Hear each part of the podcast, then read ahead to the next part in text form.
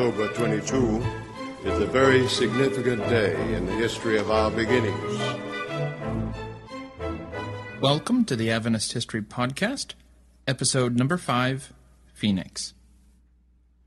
Now, before we continue our story, I think it's a fair time to clear up some terminology. I've been calling those who believed like William Miller Millerites for a reason. But to say Millerite sounds like they were all little William Millers. But, as we saw in the last episode, the movement became larger than the man.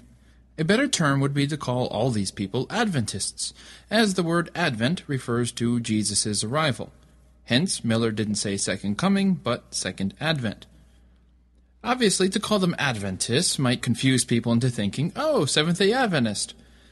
So I've stuck with Millerites. Now, after the great disappointment of October 22nd, 1844, we're now going to start using the term Adventist with a lowercase a. Miller is moving out of the picture, and it would be unfair to continue to call these people Millerites. Some of these people will stick with Joshua V. Himes and Company, others will go into spiritual extremes, and still others would go on to form various churches, one of which is the Seventh day Adventist Church. But we are not there yet. Patience, Padawan. Just know that when we use the word Adventist for the next act in our story, we're still not talking about Seventh day Adventists, okay? Great. We last left our heroes, William Miller, Joshua V. Himes, Samuel Snow, Joseph Bates, and all the rest, at probably the worst moment of their lives. In hindsight, we can easily see how a handful of these Adventists would later go on to form a sprawling worldwide institution but they certainly didn't see that path in front of them. I mean, how do you recover from this? How do you tell everyone you know that Jesus is coming on October 22nd, sell your house or business, and then become a respectable church someday? Basically, how do you get people to take you seriously again? That was a serious question. The other major question the Adventists had to figure out was what on earth happened on October 22nd, 1844? You'd think they could all at least agree that Jesus didn't come, but nope, some in fact insisted that Jesus came spiritually and secretly. The majority, however, could at least see that Jesus hadn't come. So then what, if anything, did happen? Miller and Himes watched as various people stood up and set even more dates. Jesus will come in the spring of 1845, or else 1847, and on and on. Furthermore, various ideas began popping up that were at odds with what they had stood for. So the old presses were fired up again and pamphlets deployed to present the official view. What was this view? That the 2300 year prophecy of Daniel 8:14 was in fact correct, but the date was wrong. Of course, Miller didn't go out and set more dates, but he did urge people to be ready every day. Other Adventists, and especially the ones who eventually became Seventh day Adventists, disagreed with Miller on this point. These guys said that the date was right, but the expected event was wrong. All of the calculations were right. The 2300 day prophecy began in 457 BC, just like Miller had said, except their understanding of what it foretold was wrong. It wasn't the second coming at all, but something different. With these guys, the great search was on to find an explanation. What did Daniel mean when he said that at the end of the 2300 days or years, then the sanctuary would be cleansed? Miller had taken this to mean the earth, cleansed with fire. To summarize, we can put it like this. This group had more confidence in the dates and events that added up to 1844 than in Miller's interpretation of the cleansing of the sanctuary. The phrase is debatable and vague, and while the prophecy's starting point, that is, when the decree goes out to restore and rebuild Jerusalem, was just a matter of history. So when they looked at the situation and were trying to figure out what happened, they decided that they could have greater confidence in the numbers, in the math that added up to 1844, than they could in the interpretation of what the cleansing of the sanctuary actually foretold. In January 1845, two Adventist editors, Apollos Hale and Joseph Turner, took it a step further and argued from the parable of the wedding feast in Luke 12 that the time had come when, as the parable says, the unworthy were thrown outside the house and the door to the feast was closed. Ergo, they concluded, after October 22nd, everyone's fate was sealed. No one could turn to Jesus or away from him after that date. We have come to call these the shut door believers. Now, it seems kind of obviously absurd, 170 years later, to think that the door shut in 1844 on people's salvation. Again, you have to think about it from their perspective. They had just suffered an immense spiritual trauma. They were looking for answers. Meanwhile, they were being ridiculed and mocked by fellow Christians. To them, this may very well have felt as if the line between the saved and the lost were manifest. They were being jeered in the papers. Family disowned them, school kids mocked them, they were called deluded, deceived, and on and on. We quoted Hiram Edson last week as saying that these last few months were the most spiritually enriching months of his life. October 23rd was a great disappointment, but it didn't invalidate the whole experience. These men witnessed the excitement of the urgency. They witnessed believers being shunned by their churches or families and banding together, spending everything they had for the cause of spreading the gospel. And how did the established churches look by contrast? Lazy, indifferent, satisfied with plodding along, doing the church thing week in and week out. They didn't hunger to see people accept Jesus. They didn't sacrifice everything they had for him. Yes, they ended up being wrong about Jesus coming on that specific day, but many of them felt that being wrong was still a more valuable experience than if they had just stayed put in their pews and been right. So believing that the door of salvation was now shut was, as we've seen, theological, but it also seemed confirmed by their experience. Many other Christians treated them terribly. By contrast, the open door Adventists thought that the date was wrong, but that the event was right. Jesus really was coming again, and people still needed to be told. The door we speak of was this door of salvation, the chance to be saved. People still had this chance. After all, how could the door be shut if nothing had happened on October 22nd? Jesus hadn't come yet. Now, Miller was decidedly in the shut door camp in the immediate aftermath. On December 11th, 1844, he wrote, quote, We have done our work in warning sinners and in trying to awake a formal church. God in his providence has shut the door. We can only stir one another up to be patient and be diligent to make our calling and election sure. Thus, we should only be spending our time inspecting the troops and encouraging them, because there's nothing else we can do. It's too late for everyone else. But the mainstream of Millerites, including Miller, would eventually realize that since Jesus didn't come, then there must be time for people to be saved. Miller bitterly regretted the partisan spirit that had manifested itself in the way some of his followers had called other churches Babylon.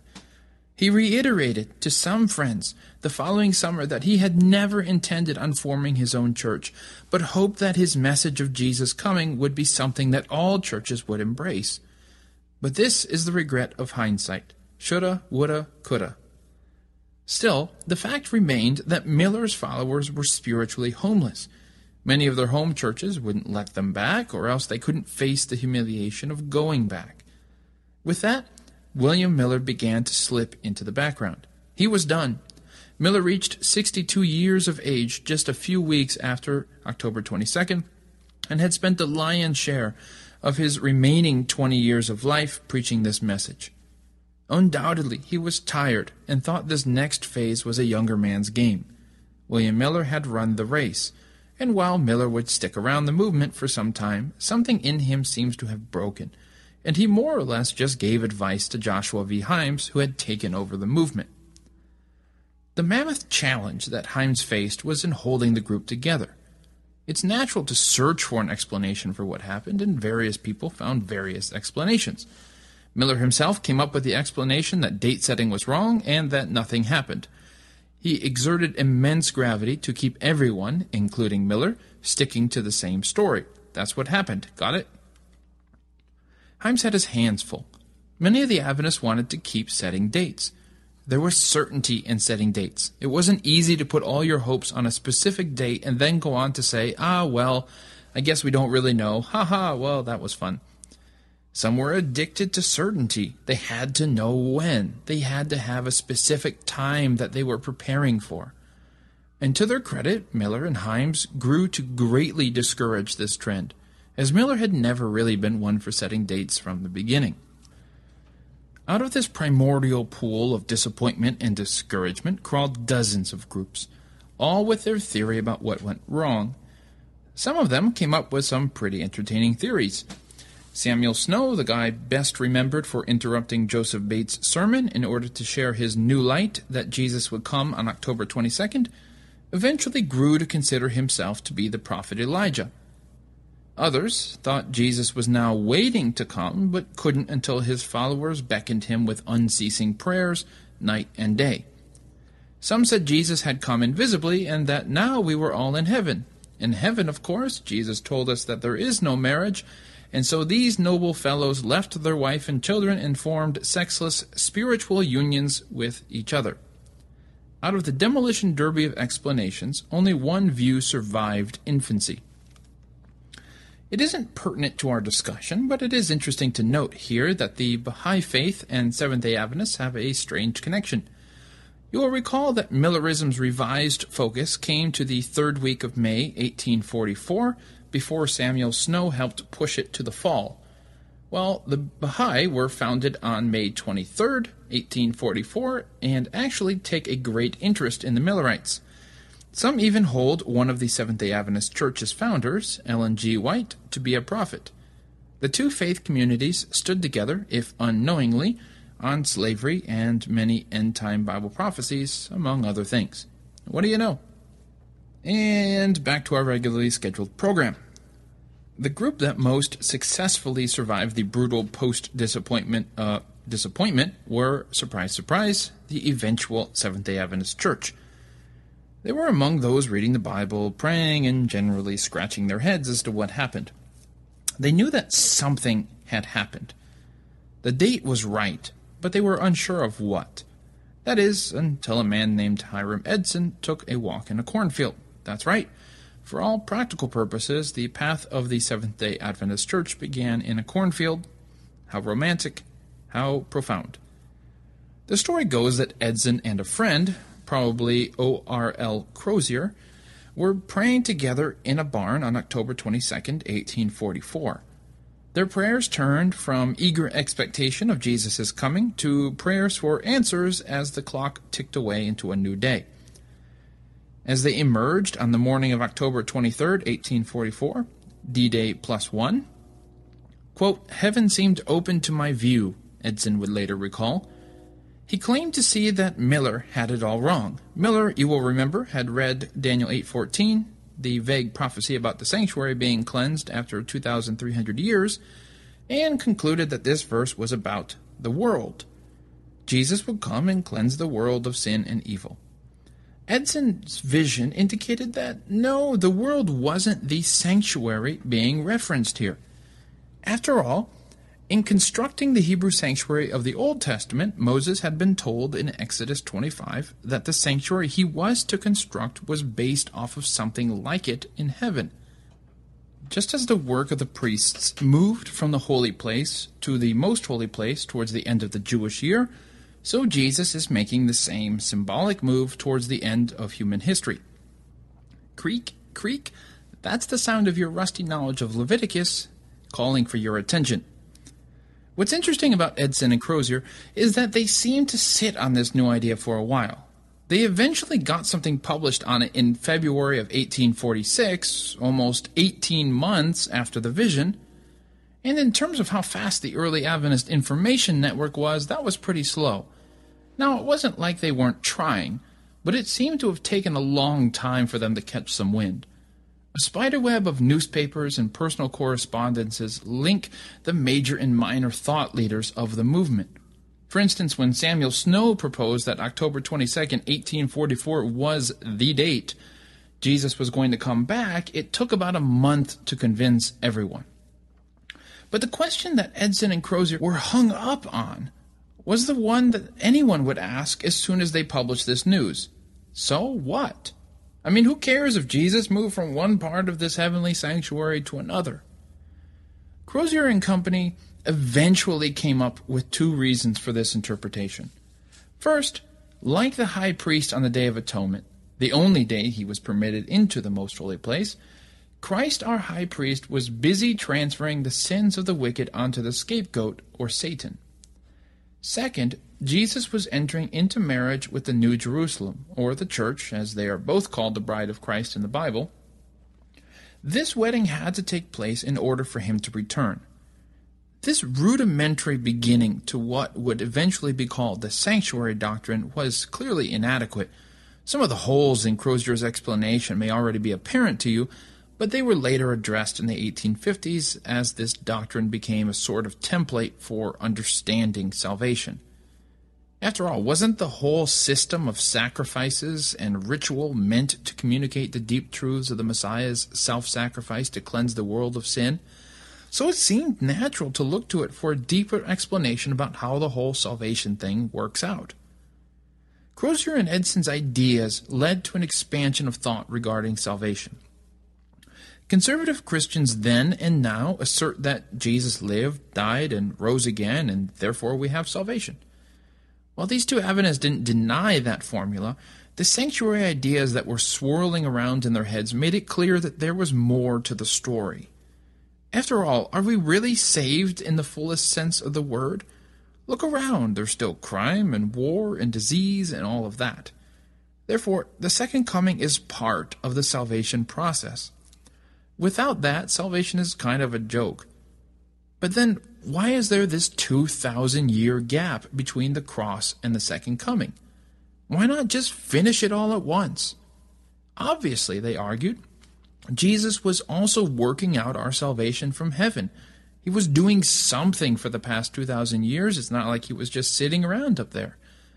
The sanctuary seemed an appropriate model to explain exactly what Jesus was doing.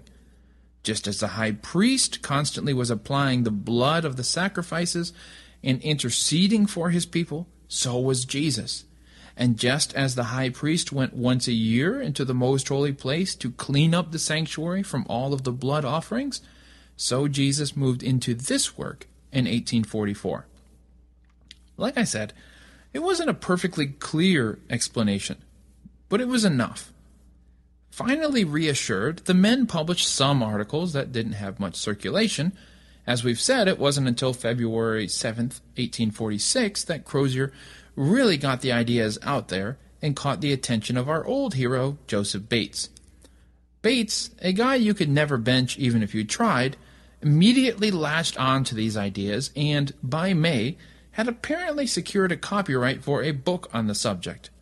If you need to know anything about Joseph Bates, it's that he, like Han Solo, fires first.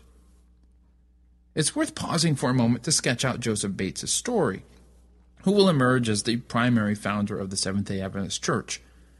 Born in Massachusetts, he was raised in New Bedford, the whaling capital of the United States at the time.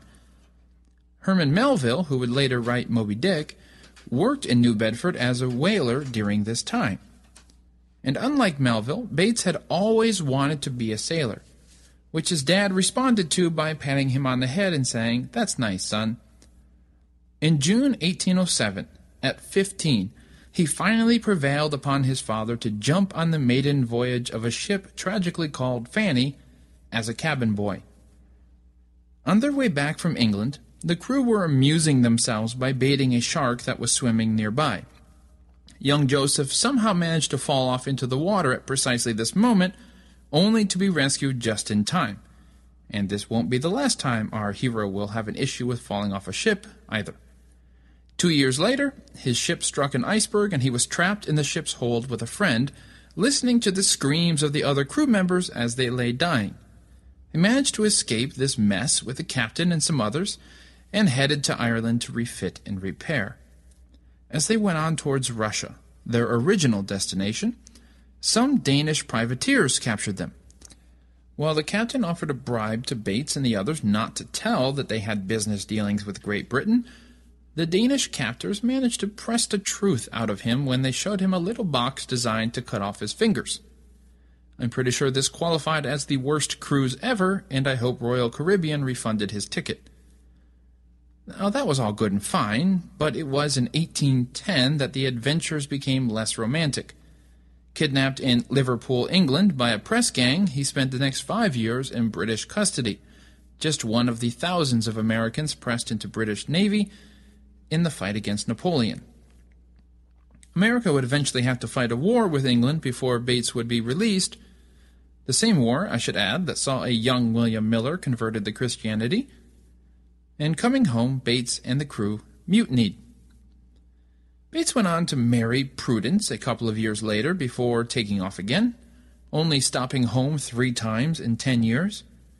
He would continue to sail on and on, having adventures in Brazil and elsewhere, and we'll get to those at some point.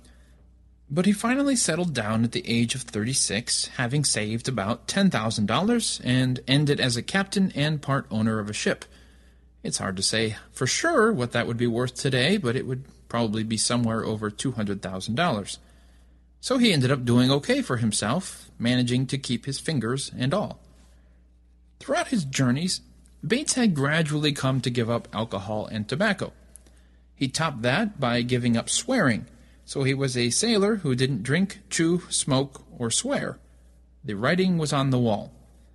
During one of his brief vacations home, Prudence had noticed his poor taste in books and slipped a little New Testament among them, which Bates began reading.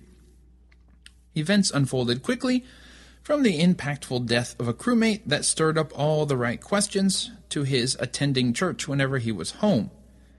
In the end, a pastor in the Christian Connection Church baptized Bates at a revival meeting. Joseph Bates had finally settled down. Well, at least in one sense. Joseph Bates threw himself into whatever he did, which now meant devouring books and ideas and, as we've seen, catapulting to the front pews of the Millerite movement. Naturally, after he'd given up tobacco and alcohol and all of that, he thought others should as well. In his last voyage at sea, Bates declared his ship to be free of such evil influences, to the utter dismay of his crew. Lucky for them, they weren't around in the early 1840s when Bates gave up meat and became a vegetarian. Being a vegetarian in the 1800s was no picnic. There were no meat substitutes, not a lot of friends for support, and, worst of all, no Taco Bell. So my hat is off to Joseph Bates. Adventists today are big on health, and Joseph Bates was so far ahead of the rest of the would be Seventh day Adventists that it would be another 20 years before they caught up. The point of all this is to show Bates's consistency here in pushing for reform. Yes, he pushed for health reform and was even an early abolitionist, but he recognized in the Millerite movement a kind of spiritual reform that swallowed up all the others. He began to drift away from his involvement in the other movements in order to focus on preaching the Second Coming. When asked why he had abandoned them, he told his former colleagues that all who accepted the soon coming of Jesus would naturally be led to give up tobacco and slavery. Nevertheless, he wasn't fanatical about any of this. He presented his beliefs forcefully, but never beat people over the head with them. During an ill advised trip to the South to preach, during which his life was more than once threatened for being an abolitionist, a Southern judge accosted him, accusing Bates of wanting to take away his slaves. Yes, Judge, Bates replied, I am an abolitionist and have come to get your slaves, and you too. He went on to reassure the judge that he wouldn't know what to do with his slaves even if he freed them immediately. He was there to preach, believing that those who accepted the message would give up the nonsense of slavery and alcohol. Bates weathered the great disappointment as well as anyone. He was constantly looking for answers as well to what had happened on October 22nd, but he didn't give up. Giving up was not in his nature. He remained convinced that something had happened on that date, and that put him firmly in the camp of the shut door Adventists. Meanwhile, Himes organized a conference of 61 delegates in Albany in April of 1845 to unify the movement and to stop the bleeding of fanaticism. 61 delegates attended this conference, and it completely failed to bring unity. Four main groups emerged from the wreckage of this conference.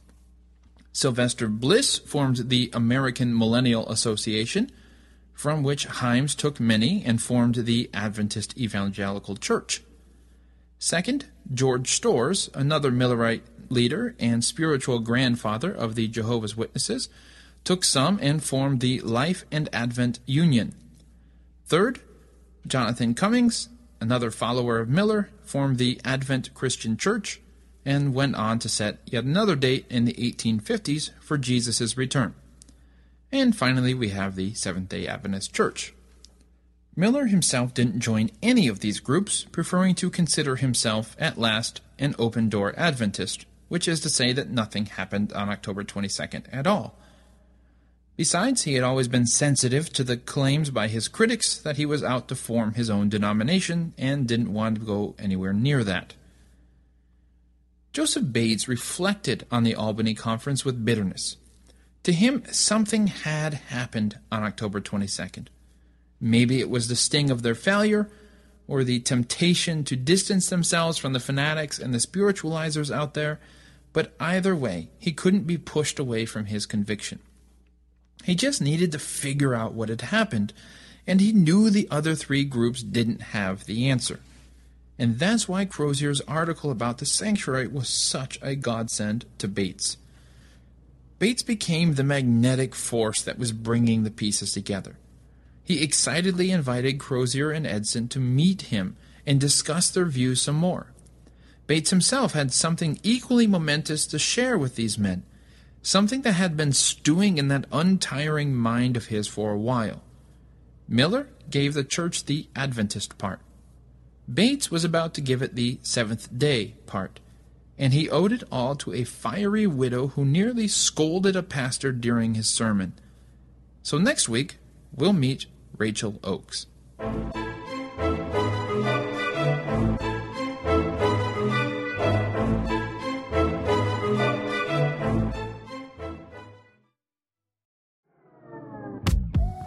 Hey, it's me again. If this episode didn't quench your desire for more Adventist history content, then go subscribe to Adventist History Extra. It's a private podcast that I do for those who support the Adventist History Project. You can get access to Adventist History Extra on the website, which is AdventistHistoryProject.org, or by becoming a patron at patreon.com. Now, there's more variety at Adventist History Extra, in case you were wondering. I do some interviews. Sometimes I do bonus episodes. You know, I, we had a good episode here in the Adventist History Podcast, and I want to talk some more about it. Other times, I go behind the scenes at conferences I attend, like the Women in Seventh day Adventist History Conference. What's more, just as a second announcement for you, Michael Campbell and I are leading a bus tour in October 2024. So, if you want to go drive around New England a bit, see the, see the sights, and have some fun, well, you can sign up for our bus tour newsletter, once again, at AdventistHistoryProject.org. And we're going to keep you up to date there about what you need to know to go and sign up for that and all of that. So, just to be very, very, very, very clear, we don't have a sign up for the bus tour itself but it's a sign up for the newsletter so you can stay informed about the bus tour so I don't have to make announcements every single time and interrupt these episodes and all of that. That's where those announcements are going to be. So if you're interested, head on over to the website. You can sign up for the bus tour newsletter over there. Okay, I think that about does it. Thanks again for listening.